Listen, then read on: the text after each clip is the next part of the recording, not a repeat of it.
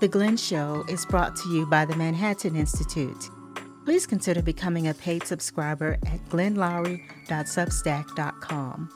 As a subscriber, you will receive new episodes on Mondays instead of Fridays and get access to exclusive content, ticket pre-sales to live events, monthly Q&As with Glenn Loury and John McWhorter, and other benefits. Your contribution will also help to fund grassroots initiatives that empower Black development across the country as we donate 10% of our profits to the Woodson Center. Thank you. Well, Glenn Loury, thank you very much for uh, agreeing to do this interview with me. We're sitting in a, a pretty kick ass studio here in the Manhattan uh, Institute in uh, New York. The, the clue's in the name. Um, I wanted to start by asking you you're a very esteemed academic. You could be sitting in the ivory tower and isolating yourself there. But as well as doing that, you post video podcasts to the internet, conversations with a wide variety of people. Yeah. Why do you do that? well, it's a lot of fun. uh, it's a lot more interesting than the dull, dry, specialized, arcane, you know, parsing, dotting I's and crossing T's as uh, economic theorist, although I have great respect for my colleagues who do that kind of work. I'm in my 70s. I don't have anything to prove. Uh, if I got something to say, I get to say it, you know, and when I get to say it and people react, and, and that's uh, gratifying. Uh, so, you know, at this stage in my career, I'm, I'm kind of letting my hair down a little bit and sitting back and uh, taking it all in and, you know, letting my voice be heard. And it's, it's a lot of fun. I, and what, what does this give you that academia can't give you? Thousands of followers. Um, I can make an income by doing what I love, which I was doing, of course, when I'm teaching and when I'm uh, writing academic work. But um, you know, I, I somehow feel that the sky is the limit here. You know that I can reach a broader range of people. I can have influence beyond the um, the fraternity, uh, the academic fraternity, um, things that I really care about. So I talk a lot about race and racial inequality and racial justice and uh, so on. And these are things that I care about, and I think I could maybe move the needle a little bit uh, with my contributions. Um, so, uh, my chairman of uh, the economics department at Brown University asked me for my annual report. We are obliged to, you know, write a memo explaining ourselves. What have we accomplished and what have we done? and I hadn't published a single word in an academic journal in the whole year, and I didn't know what I would say. Uh, so instead, I just posted to him the summary of the work that I've done at uh, glennloury.substack. You know, the essays that I've put up, the uh, excerpts from the podcast that I've published there, and uh, so forth and so on, and uh, mailed it over to him. And he said, Wow that's so impressive. You're reaching 10 times as many people and all of that. Mm. So I, you know, I did get a little bit of credit, but I think they're also giving me um, leeway because I'm, you know, I'm an old geezer and nobody's really expecting me to be pushing the frontier anymore. Is everyone at the economics department at Brown now going to start a podcast? I think everyone who could do it well will be motivated to consider it. Um, my colleague Emily Oster, right, yeah, uh, mm-hmm. has uh, moved in this direction with her uh, kind of stuff that she's been doing uh, very effectively. I think uh, you know she's she's uh, smart and she's got a lot of interesting things to say. So that's one example. How did you get into being a, a I don't know. How do you describe yourself? A video podcaster, a conversationalist, a, a, a vlogger? Like, what what is this thing that you're doing? Uh, I don't know. Video podcaster seems to work pretty well. Yeah.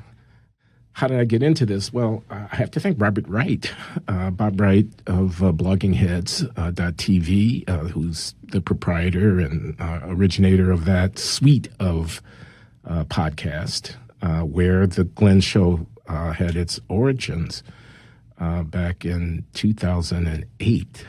Mm.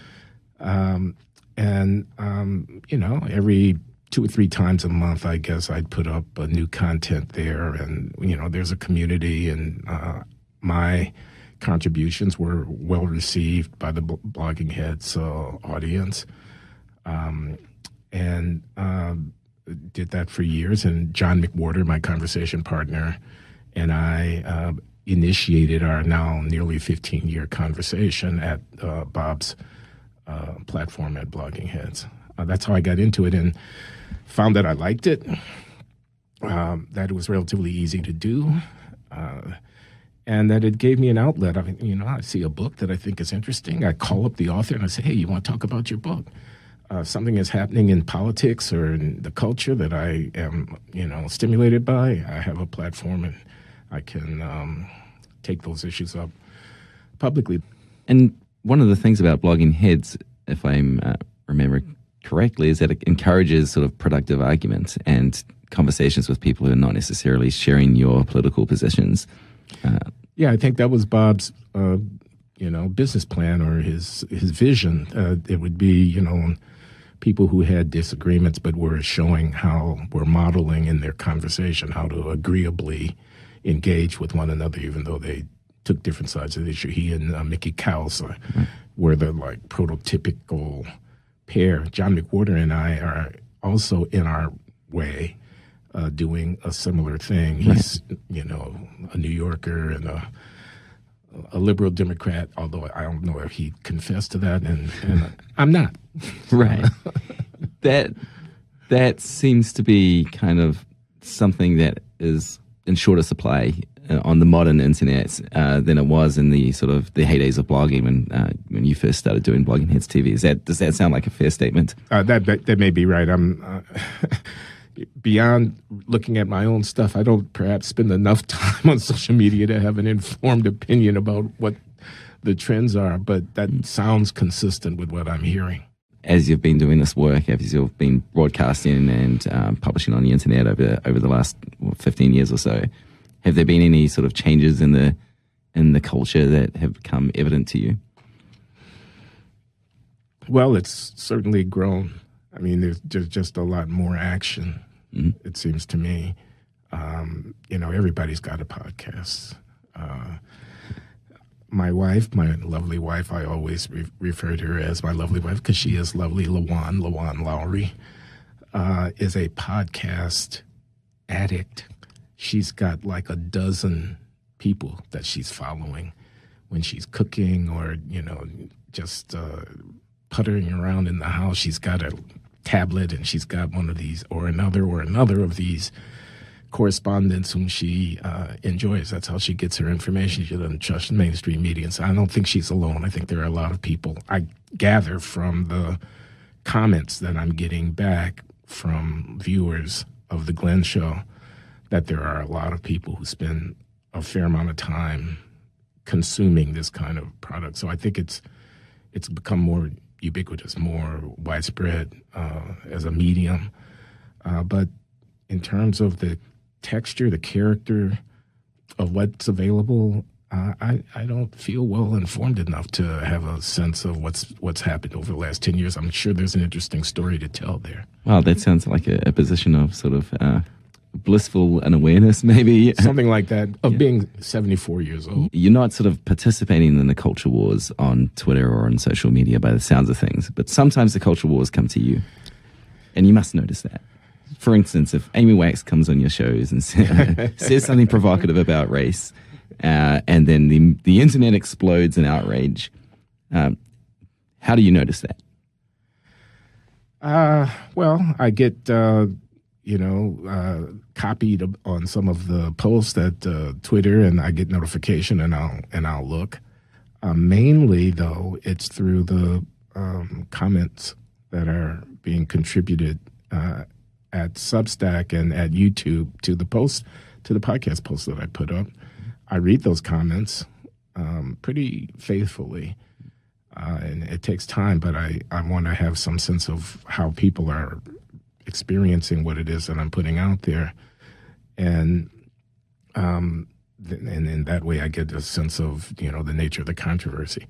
But you know, when when people say there's a fierce battle on Twitter about this or that, or that Twitter is now driving the behavior of um, journalists, and I don't, in a way, I kind of don't know what they're talking about because it's kind of mysterious to me. Why?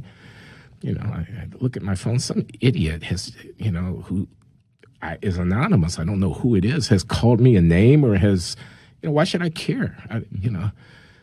You've been called a lot of names in, in your history as a public intellectual and academic, and you've had you've been hated by the the right, and you've been hated by the left, and you've been loved by the left, and you've been loved by the right at different times, and uh, depending on different positions you've taken. Yeah. Is there anything different about it when it comes in the time of social media than uh, what it was like before social media? Yeah, I'm sure there is. Let me see if I can say what it is. Uh, I mean, for speed of reaction, it, it's instantaneous. Mm. You know, um, uh, I don't know. I don't know. I'm just kind of coasting along here. I mean, but you are right. I've I've been left. I've been right. Uh, as you say, hated. Yeah, maybe.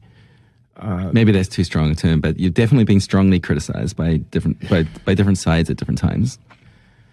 You learn a lot more quickly and more extensively about the fact that you said something that people didn't like. Okay, so uh, the Amy Wax thing, or um, Sam Harris made a comment about uh, suppressing the Hunter Biden laptop story, and then I made a comment about Sam Harris, and John McWhorter and I kicked that around, and um, you know, I, I, I, took exception to what I understood Sam to say, but I didn't quite get right what he had said. But, you know, and my apologies, Sam, if you hear this, uh, because I do like you.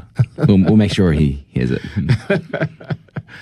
uh, but uh, that, you know, a little bit of a firestorm of controversy. So I'm looking at the comments, and there's some people who are on my side, right on, right on, and there's some people who are on Sam's side. Glenn didn't treat him fairly and whatnot, and I'm aware of that mm-hmm. uh, instantly. Um, but I don't know. I'm I'm yeah. I, as I say, I'm kind of at a stage in my life where I'm pretty much doing my thing, and I'm relatively impervious to the fact that there are haters out there. Haters are going to hate. Right. Does it ever cause you to rethink about what you might say? You know, uh, positions you might take, given the intensity of the blowback sometimes. Well, yeah. Uh, I, during the 2020 election season, I had a formula, uh, which was I'm going to vote for Biden, but you shouldn't believe me because if I were going to vote for Trump, I would never tell you. so if you ask me who I'm going to vote for, there's no information in my response. You ask me who I'm going to vote for, I'm going to vote for Biden. Mm. But you should have no change of your prior estimate who I'm voting from from mm-hmm. the fact that I said that because there's really only one answer to that question. Mm-hmm. So, where does Glenn stand on Trump? Because one of my points that I've been uh, making over and over again in conversation with John McWhorter, who very forthrightly, as a good New Yorker, denounces Trump at every opportunity. He's a moron. He's an idiot. He's whatever is that hey man, you know, like forty five percent of the population think the guy's a, you know, think he should be president. I mean, maybe we ought to think about why they think that. Maybe we shouldn't reduce our reaction to Trump down to a, a personal evaluation of his character.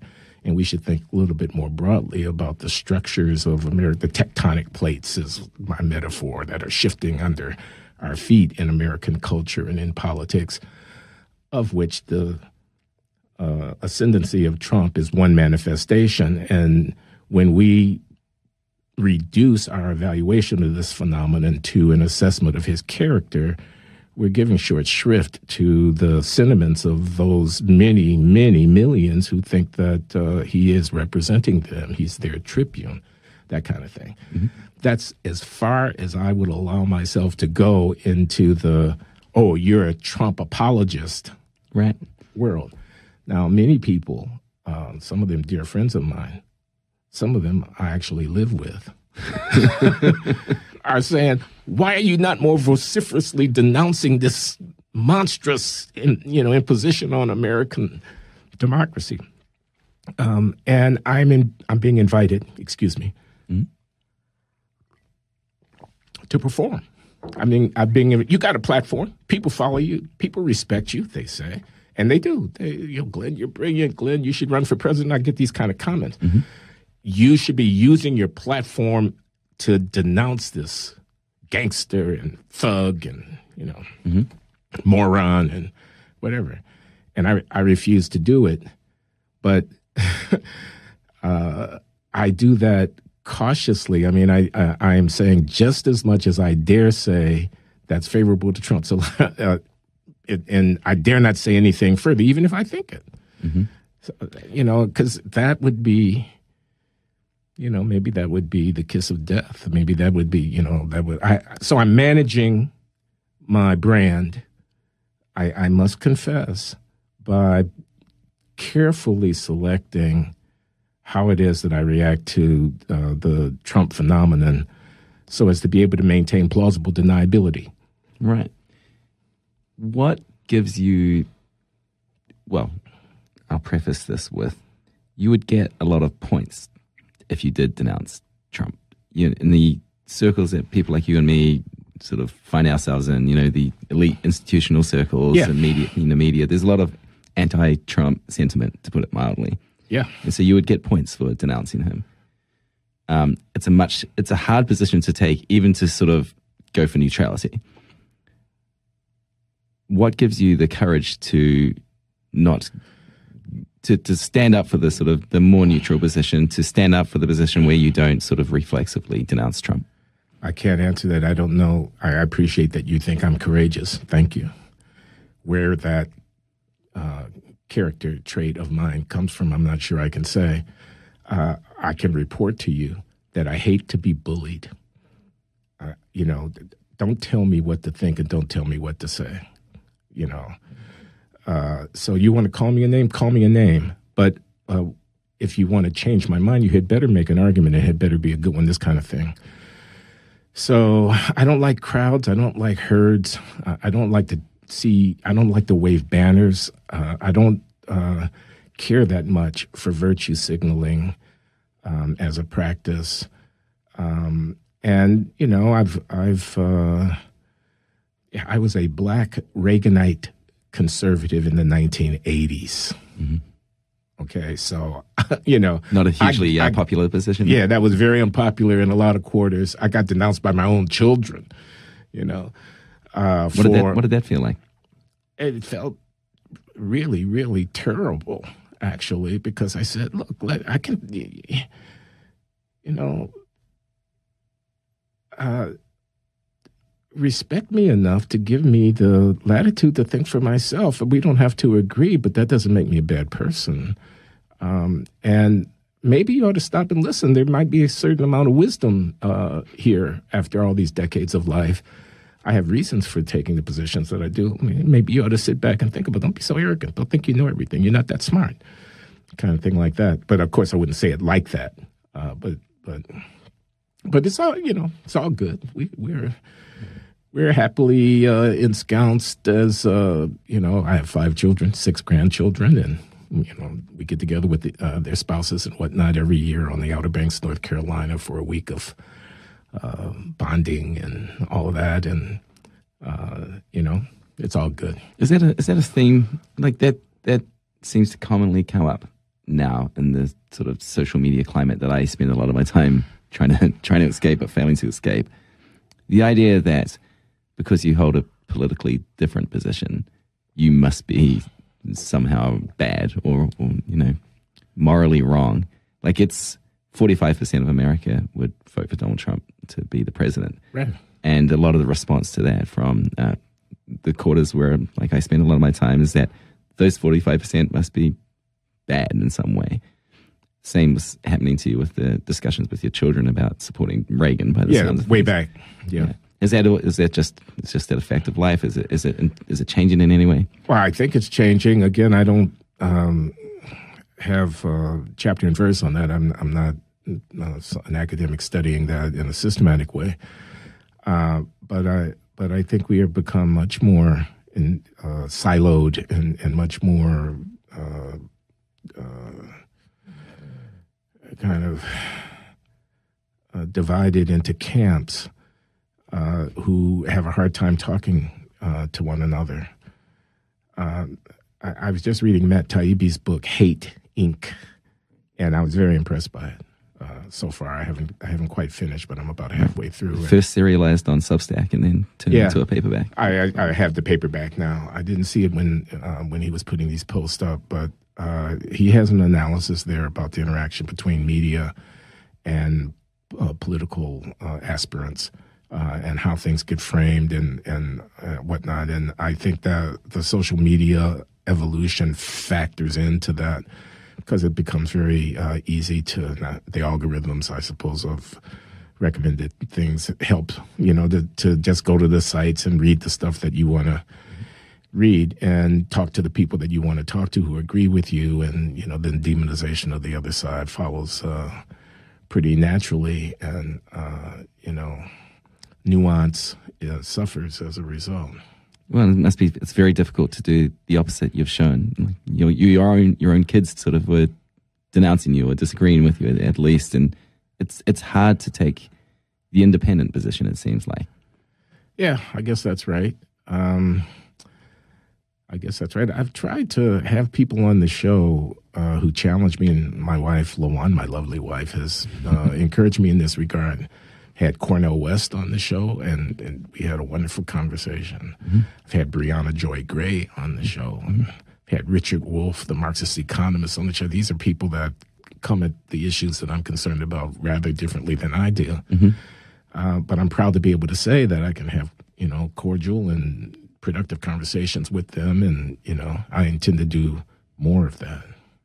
So, given your experience uh, with uh, political discourse over the decades, and given what you see happening now with social media um, and perhaps other aspects of um, publishing sort of intensifying tribalism, uh, and given what you're experiencing when you have these kind of across the aisle conversations on the Glenn Show, what are you optimistic or pessimistic somewhere in between when it comes to um, how discourse is going, how we might evolve as a culture? Yeah, it's a big question. Um, maybe I'm going to say pessimistic uh, because we are so polarized. Uh, and, uh, you know, I mean, to the point where large numbers of people question the outcome of elections.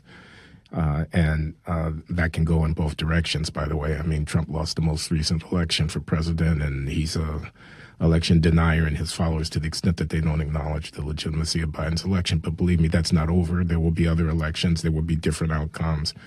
And it's like the cat is out of the bag now on this. It becomes okay to, you know, um, uh, deny the legitimacy of the only process that we have for actually adjudicating these political disputes. So, uh, if you can't settle it in, within an institutional framework where everybody kind of accepts the rules, and when they win, great, and when they lose, well, too bad, but we'll we'll carry on. If you can't do that, well, what's left? Uh, you know, gangs of uh, thugs in the street banging away at each other. Uh, you know, that kind of thing. Or, as uh, Matt Taibbi says, uh, you know, the person who disagrees with you has to be Hitler. Mm-hmm. You know, there's nothing short of Hitler. So, and then if they're Hitler, well, anything you can do to defeat Hitler is uh, is legitimate, and that's worrying. That's very worrying. On the other hand, it is possible to to have a conversation with just about anybody instantly and to send it out to millions of people, and that's really pretty cool. Um, so the I don't blame the medium for the fact that it can abet partisan polarization and uh, division uh, because it can also facilitate um, a uh, a different kind of discourse and you know there are there are actors here. Uh, Taibbi focuses on the commercial interests of uh, of the um, media. Uh, political parties are also organizing, raising large amounts of money, using social media to raise the money to fund their uh, candidates and their campaigns, and they have an interest in, you know, the negative campaigning is the way to go now. So many people are doing it, and I assume negative campaigning is uh, uh easier to do when you can put a uh, message in everybody's email inbox to tell them about how horrible the world is coming to an end. The world will end tomorrow if you don't give me fourteen dollars. Fourteen dollars standing between uh, you and the end of democracy. Yeah, exactly. And the same kind of thing coming from the other side. I mean, you know, both sides are are doing it. So, um, I, actually, I was at a um, conference recently, and I learned about um, the work of the organization called Braver Angels. Braver Angels is a nonprofit that tries to promote civil conversation across the partisan divide in political and cultural, um, you know, difference. And I mean, literally getting people together for breakfast, and you know, here's red, here's blue, and they actually get to see that the other side is not evil. They're not Hitler. They're just people who either do or do not affirm this position on abortion, that position on the Second Amendment, etc. Mm-hmm. Um, it's run by a guy called David Blankenhorn. At least he was the founder. It's it's a national organization that it's got a, a, a pretty good uh, track record. And one of the things that they're doing is that they're encouraging debates, where you know high school kids are uh, they bone up, and you know, and you it, they, the whole point is get the kid to take the either side of the debate. You know, you have to be effectively able to argue either side of the debate. Mm-hmm I think that's pretty good. I mean, that forces someone to actually consider why is it that the person with whom I disagree holds the position that they hold? What are their arguments? I try to um, to do that a little bit with uh, the so-called steel manning uh, right. function at my own podcast. When I hear an argument, I try to imagine and then articulate what I think the best case for the other side is. Mm-hmm. Uh, uh, ideally, if I do that well, the listener, if they tune in in the middle of the of the uh, podcast, won't know what side I actually hold. Mm-hmm. Uh, so, uh, to the extent that I can succeed at that, I'm hopefully modeling a kind of intellectual uh, openness and a kind of if you will, epistemic modesty, a kind of, you know, this may be what I think, but I'm not sure it's right. What's the best case for the other side? That kind of thing. Has your friendship and these conversations with John McWhorter, who, you know, is different politically from you, yeah. has, has that changed the way, has that changed any of your positions over time? I don't know. Um, I mean, he and I have a lot of common ground on the the race uh, issue. He's, his most recent book is called Woke racism, and it is a, a full throated denunciation of the uh, Ibram X. Kendi, uh, Robin DiAngelo kind of you know view of uh, the you know structural racism, white supremacy kind of you know uh, talk, and and he gives chapter and verse to that effect, and he and I agree about that. So some of our ongoing conversation is articulating our respective views on those kinds of questions where we reinforce one another. On the other hand, um, you know, I have I'm more conservative than he is, and you know he knows it, and I know it. Uh, so when uh, issues come up that we do uh, conflict on, we we can uh, exhibit this practice of um, arguing and disagreeing but nevertheless maintaining a kind of comity. Mm-hmm. Uh, but you asked me specifically had I had my thinking about any substantive issue changed as a result of conversation with John, and I'm not sure I can identify. He hasn't convinced me of anything yet. We might we might get there. Do you, do you think he'll be disappointed by that? uh, I don't know. Uh, John was just uh, honored uh, by the uh, American Council of Trustees and Alumni, which is a organization, a, a very well funded and well staffed organization, uh, promoting viewpoint diversity in higher education and trying to equip uh, trustees and alumni of major um, academic institutions to be able to defend from their respective positions the uh, goals of free speech and open inquiry and so get universities to adopt the Chicago principles and so on. Um, and John was honored uh, as uh, outstanding contributions to liberal arts education, and I was asked to give some remarks. And I did do, and I've uh, put them up at uh, at Substack for the world to see, and uh, they are very laudatory and you know uh, very appreciative of a friendship of a kind of you know intellectual friendship that we've developed over a decade, over a decade plus. Uh, so I have great uh, respect and admiration for John. so you know, I mean we have this rapport. I mean, we you know it's it's kind of a, a shtick now. It's kind of an act uh, that that we perform uh, every other week, uh, and I look forward to it. I'm sure he'd say the same laudatory things right back to you. This might sound like a dumb question, but why is race such an important issue for you? Why do you speak up about this? I, I'm black. I grew up in Chicago uh, in the 1950s and 60s um, part of my self understanding and my identity derive from my origins and that experience earlier in life. Um, these communities of African Americans in the big cities that struggle with one or another issue are places that I know. Um, it's it's these cultural and religious and other uh, aspects resonate with me.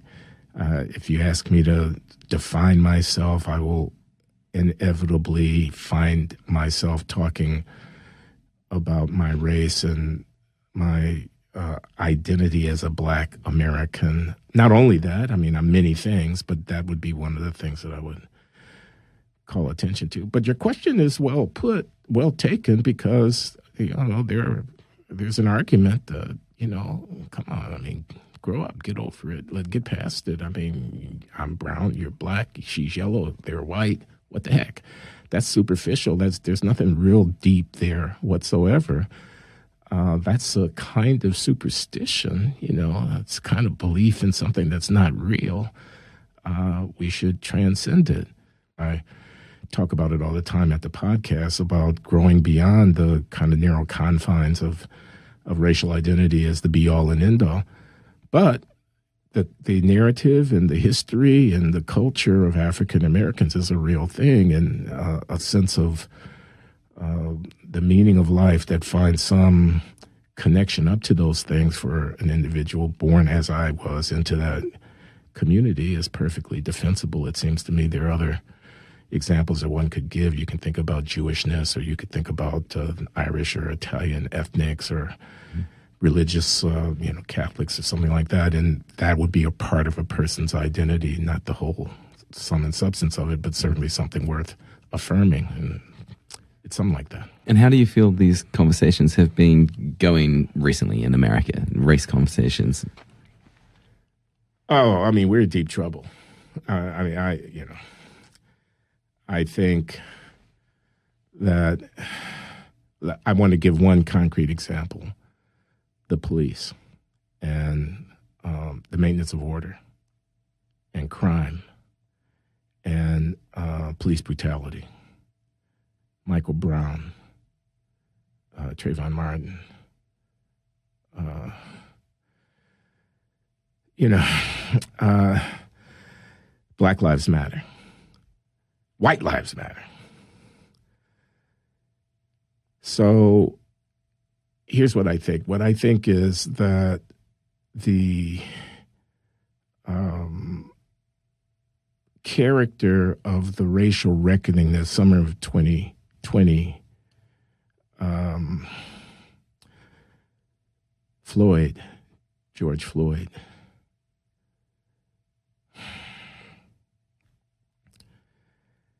exposed the um, difficulty that we have in the country with dealing honestly and effectively uh, with the problems of racial inequality and disparity. I mean, I think the fact that twice as many whites as blacks are killed by police every year is pertinent.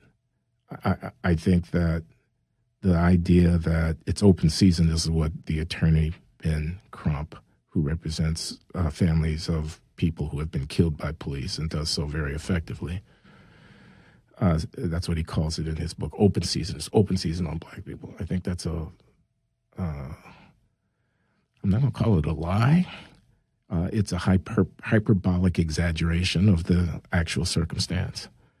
Um, I think if I want to talk about crime, punishment, violence in American cities, I don't want to see that conversation proceed in racial terms. I want to see it proceed in human terms. Uh, I, I think there's a huge downside to the racialization of that kind of conversation.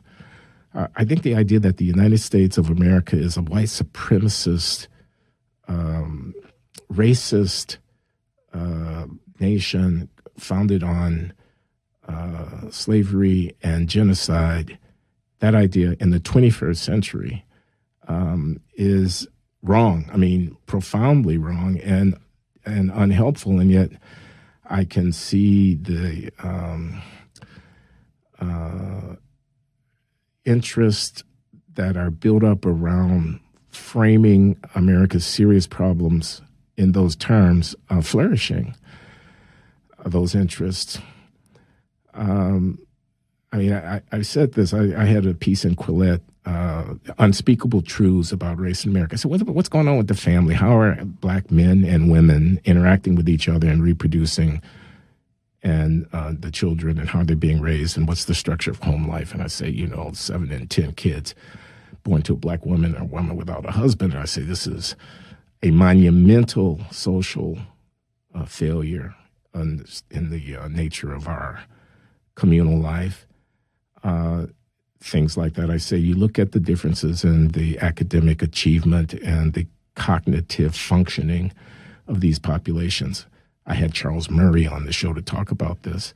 These are real things. I say, look at the violence. You, you want to? You think Black Lives Matter? Then, you know, going from ten thousand to twenty thousand homicides in a in a year uh, ought to at least uh, attract your attention. You ought to at least have something to say about that. That's an elephant in the room that you're going to ignore. Believe me, the rest of America can see it. They can see it in Chicago. They can see it in Philadelphia. They know what's going on. They don't go downtown at 10 o'clock at night.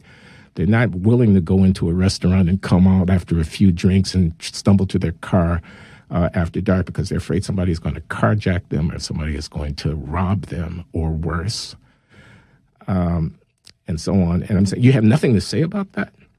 And moreover, I, I think the political interests are uh, to promote this sort of thing. Uh, take the Georgia election integrity law that was passed into law. The President of the United States called it Jim Crow 2.0. Major League Baseball canceled their All Star game in Atlanta to punish the state because the state was a racist bastion all of that was simply false. It was false. It was in the Democrats' interest to frame it that way, but it was false. Um, okay, there's another side to this. Are the Republicans trying to make hay by pointing to crime and implicitly suggesting that there's a racial issue there? Yeah, yeah, that's going on. The well is being poisoned, I think. So I have I have uh, great concerns about that. Yeah do you lose friends over taking these positions? Yeah. Uh, although I don't have too many of those left to lose. uh, 15 years ago, when I did my first uh, podcast at Bloggingheads, uh, I, it was, as I mentioned, uh, after I'd given these lectures at Stanford, and my friend, the philosopher Josh Cohen, invited me on to talk about it. My lectures were called Race, Incarceration, and American Values, the Tanner Lectures, two lectures in 2007. And I was on fire with rage about the over incarceration of black people in the country about the huge footprint of the carceral state, prison industrial complex, school to prison pipeline, and so on. Uh, I was as far on the left on that issue as I uh, could have ever imagined myself being. And I had friends who were saying, "Yeah, right on, right on." And I got invited to, you know, uh, repeat my denunciation of the mass incarceration and racially tinged thing. Um, I, I, got into a dispute with my uh, longtime colleague James Q. Wilson, now dead. Uh, that's very distinguished political scientist who um, was, you know, author of the Broken Windows uh, policing theory and his book Thinking About Crime, that's published in the 70s, had a big impact on the Reagan era, um, uh, you know, ratcheting up of uh, which was con- carried on after Reagan. Of course, Bill Clinton presided over continued increase in the numbers in prison and jails. Is we we we all know that. Uh, but but Jim Wilson was a, a uh, you know intellectual um, advocate uh, on behalf of stricter uh, law enforcement and so on. And um, I fell out with him. I, I, he died. I wrote an intellectual obituary that I wish I could take back. I, I basically said he died with blood on his hands because I was so angry mm. about his continued support for a system that I thought had run amok. Mm. So I lost some friends on the right in that. Uh, but as the years have gone by and uh, as uh, the situation that I've been hinting at here earlier in terms of the level of violence and disorder in inner city communities has become what it is. I've kind of changed my tune, you know, and, and I'm I'm not as much on the anti prison bandwagon. I have a lot of uh, sympathy for the kinds of ideas that uh, people like Ralph Mangual, the uh, fellow here at the Manhattan Institute, who's uh, I've had on the uh, show recently, uh, talking about his book about why decarceration and depolicing is a bad idea. Um, and I and I, I think he's closer to getting it right than wrong. And uh, I'm worried about the victims of crime, not only about the way that we treat people who commit it and so on. So I've lost friends. That was the question. The question have I lost right. friends? Yes, I've lost friends, but you know, and and I've gained new friends. Right. I mean, the positions you're taking right now, again, in certain circles, not the not the popular ones. Um, and I'm wondering, to what extent does having a long career and having seen certain things come and go uh, influence the way you think about something like, uh, you know, what's happened in the wake of the, the killing of George Floyd and the, the social and political culture and of these last few years and questions of white supremacy and race. Does it does it does it influence um, how you think about what stance to take, you know, um, the arguments that you decide to like go to the death on and the arguments you decide to let go, given what you've seen in the history. Yeah, I guess it does. I, I, I guess it does. I mean, I, I think. So I've I've mentioned my lovely wife on a number of occasions because we have this ongoing debate uh, in our home about political issues, and I'm able to say look at what I said in 2007 about this. Because if you say that I don't care, well, that's not true. I'm the same guy that said so. I use my archive, my personal archive of political uh, activity and, and public intellectual work to support the view that I'm really much deeper and more complicated than the uh, cartoon picture that you want to project me. Oh, you're just one of those people who thinks that uh, you know capitalism is great and you don't give a damn about the poor. You think every black person should just pull themselves up by their bootstraps? What? No, I don't think that. I, my views are much more nuanced and rich and complicated than that. Look, I've over the course of my life taken this position, taken that position, and so on. And it's not a pendulum swinging back and forth. That's the wrong metaphor. I'm deepening and making more subtle and, and more nuanced the uh, sensibilities that I bring to uh, these questions. Uh, and I'm, you know, we have this uh, at, at, Substack. We have this feature that um, uh, Nikita uh, Petrov and, and Mark Sussman have helped me develop called the Old Glenn and the New Glenn. Mm. So these are uh, kind of face offs where a 20 year old video of me giving a lecture where I'm taking one position and a two year old video of me giving a lecture where I'm taking the opposite position are put face to face with each other. And then I'm interviewed by my interlocutor, by Nikita or Mark, as to, you know, okay, what's up with that? You know, which which one of these guys has got it right? How do you, do, you know, whatever. Um, and uh, you know, I, I don't know how this all ends. And it does end. I'm painfully aware of the fact that we are all mortal. But I like to think that I'm on a higher plane today than I was 10 years ago or 20 years ago, warts and all. Uh, you know, uh, I, I like to think that I'm getting closer to the truth. So, looking back on your life, um, you're writing this memoir now. Yeah. Uh, which I understand has been uh, a, a, work in progress for a, a, a while.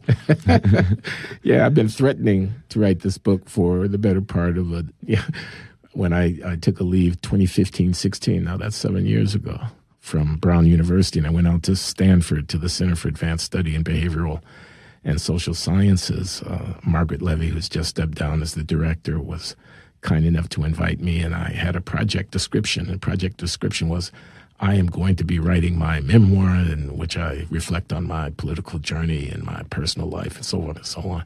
And it was a great year. It, it, it was. I, I learned a lot from my colleagues there.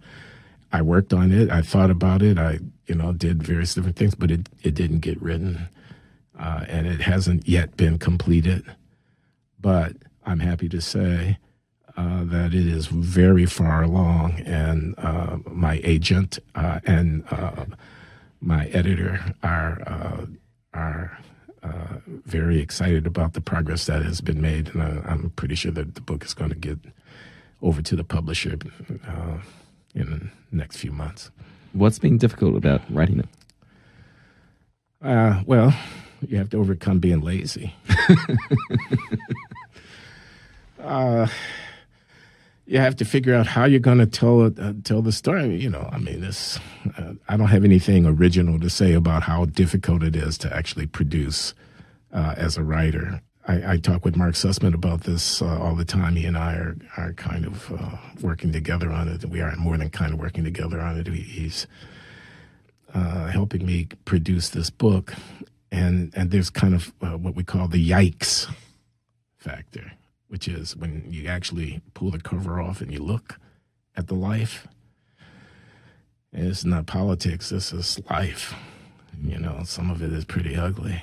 Mm-hmm. That guy, that guy that abandoned his kid or that betrayed his wife or that was living a kind of life that is not dignified and respectable. Mm-hmm. Uh, you know, is it tough to confront? Yeah, it's tough to confront. Some people might not know this about you that for a while, and, and while a very successful academic, at, were you at Harvard at some? Yeah, I was at Harvard. You're leading a double life, and you're on the sort of.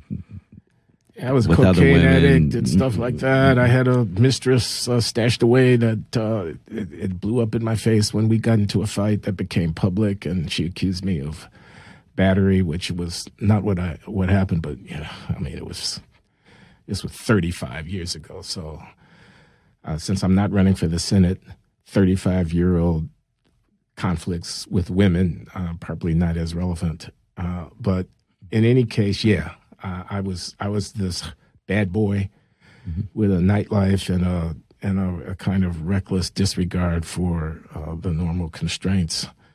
Uh, thought I was Superman. I thought I was baddest cat on the block. You just you thought know, you could, could. You just thought you could do that. You could be the academic at Harvard. You could be the the night the night's cat. Yeah, I thought, uh, and, and, I did do it uh, until it blew up in my face. Uh, and then I found myself with a serious cocaine problem, and you know there was inpatient treatment, and there was halfway houses, and there was relapses, and I eventually got uh, religion literally, and stood on my two feet, put my marriage back together. We had two children subsequently who are now in their 30s. This was three decades ago. But yeah, I went through the valley of the shadow of death. came out on the other side. Did you think it was something that you were going to be able to recover from? Well, there was a while there where I didn't. Uh, then there was a time when I didn't know. Um, so uh, one day at a time is what they teach in the uh, recovery world, and it's true. You just got to get through today without drinking. Uh, I knew that I could do that. I knew I didn't have to drink, and of course, I'm not talking about alcohol. I'm talking about crack, cocaine. But I knew I didn't have to use today, and you know put enough of those days together and you got a year. Put enough of that together, you got five years. You don't have to use. Your life is better. Um, so uh, I came to believe that a power greater than myself could restore me to sanity. So, in writing memoirs, one of the things that people have done it say, or actually critics say this, there's a tendency to either over glorify the self or undersell the self to be too modest or be to, to be too immodest. And so, how are you trying to walk the line? For me, it's very obvious that you must disclose discrediting information about yourself in order to win the confidence of the reader, such that when you get to the part where you want to glorify yourself, you have the reader's credibility. So even if my goal is to toot my own horn at the end of the day, when they turn the last page of the book, and I want them to think, Glenn is really a wonderful guy. What a human being. What a life. To get there, we have to go through the valley of the shadow of death. We got to, you know, I had a friend, the late Anthony Campbell was his name. He's a preacher and a uh, professor of religion at Boston University. He's dead, he's been dead for a while. But there's got to, he used to tell me uh, about sermons, about when the black preacher is in the Baptist church and he's up there in the well and he's trying to get the audience to shout the hallelujah and he's trying to get them to see the glory of God and whatnot. There's got to be some funk on it. it, it, it it's got to get ugly. You, you, you got to show the power of God in this case, in this example, to resurrect. He ain't resurrecting unless you're already dead. You, you, you got to go there whether it's about sex or it's about alcohol or it's about pride or it's about greed or it's about cowardliness or whatever. You got to go there. You got to show them. And I think that's true here. I think there, you know, maybe you can go too far one way or the other. Maybe you can be from page one to the end, tooting your own horn all the time, or maybe from page one to the end, it's always in the valley. It's always in the valley, and uh, neither of those, I think, is is is quite right. But um, uh, there is credibility to be had from the disclosure of, of discrediting information. And I think that that's an interesting and ironic, uh, you know, I gain credibility by showing myself to be and not especially uh, pure. Yeah, not a pure and good guy in every respect. Because we, you know, that's true about everybody, isn't it? Well, except for me, I'm perfect, Tim. I'll never do anything wrong, except for Hamish. Thank you. Uh, is this going to be? Is this going to be the last book you write? No, I don't think so. Um, but I don't know what the next book is. Uh, actually, you know, I'm I'm kind of easing myself into retirement, and uh, maybe I'll take a crack at fiction. I don't know. But let's get this one done. Then we can talk about the next one. Excellent, very good. And just to finish off here, you've mentioned Bob Wright, you've mentioned Matt Taibbi, you've mentioned uh, Nikita Petrov. These are all writers on Substack. Yeah, I'm just wondering, uh, and John McWhorter and Emily Oster. Emily Oster, yeah, it's been a good, it's been a good show. I like Bari Weiss too. We're we're buddies. All right, yes, and I heard she did a very good interview with you for her podcast. She did, do, yeah. Um, are there any other Substack writers that you that you read and you'd recommend to your people? Well, uh, I read Taibbi. Um, and uh, uh, I read Andrew Sullivan. Uh, I read Alex Berenson. Everybody. Why do you read uh, Alex Berenson? Well, because it's entertaining. Mm. I mean, and because this is a pandemic of the unvaccinated. This is the president of the United States. Really pissed me off. Uh, and because um, I'm married to the lovely Lawan, and she deeply distrusts the pharmaceutical industry and this whole uh, vax uh, stuff. Uh, she she you know has got to be able to certify that she has been vaccinated if she wants to travel, as we did recently to St. Martin for a lovely uh, time in the sun and all of that. But she has, in a way, educated me about uh, a lot of the issues, and so I I understand that Berenson is. Uh, you know, the the Atlantic the Atlantic called him the wrongest man uh, about the pandemic or something like that. Uh, and I have, you know, heard him denounced from every possible quarter. I, I, they, I, I'm a non-paying subscriber. The emails come to my inbox, and I find myself reading them, and uh, he's not always wrong. Is there something about you that sort of wants you to be open to views uh, that the the official narrative has denounced as a way to yeah. sort of fight back? Okay, so that's one of these discrediting things about self that I'm going to have to deal with. I call myself a contrarian. I say I don't like bandwagons. Uh, am I being a contrarian for contrarian's sake?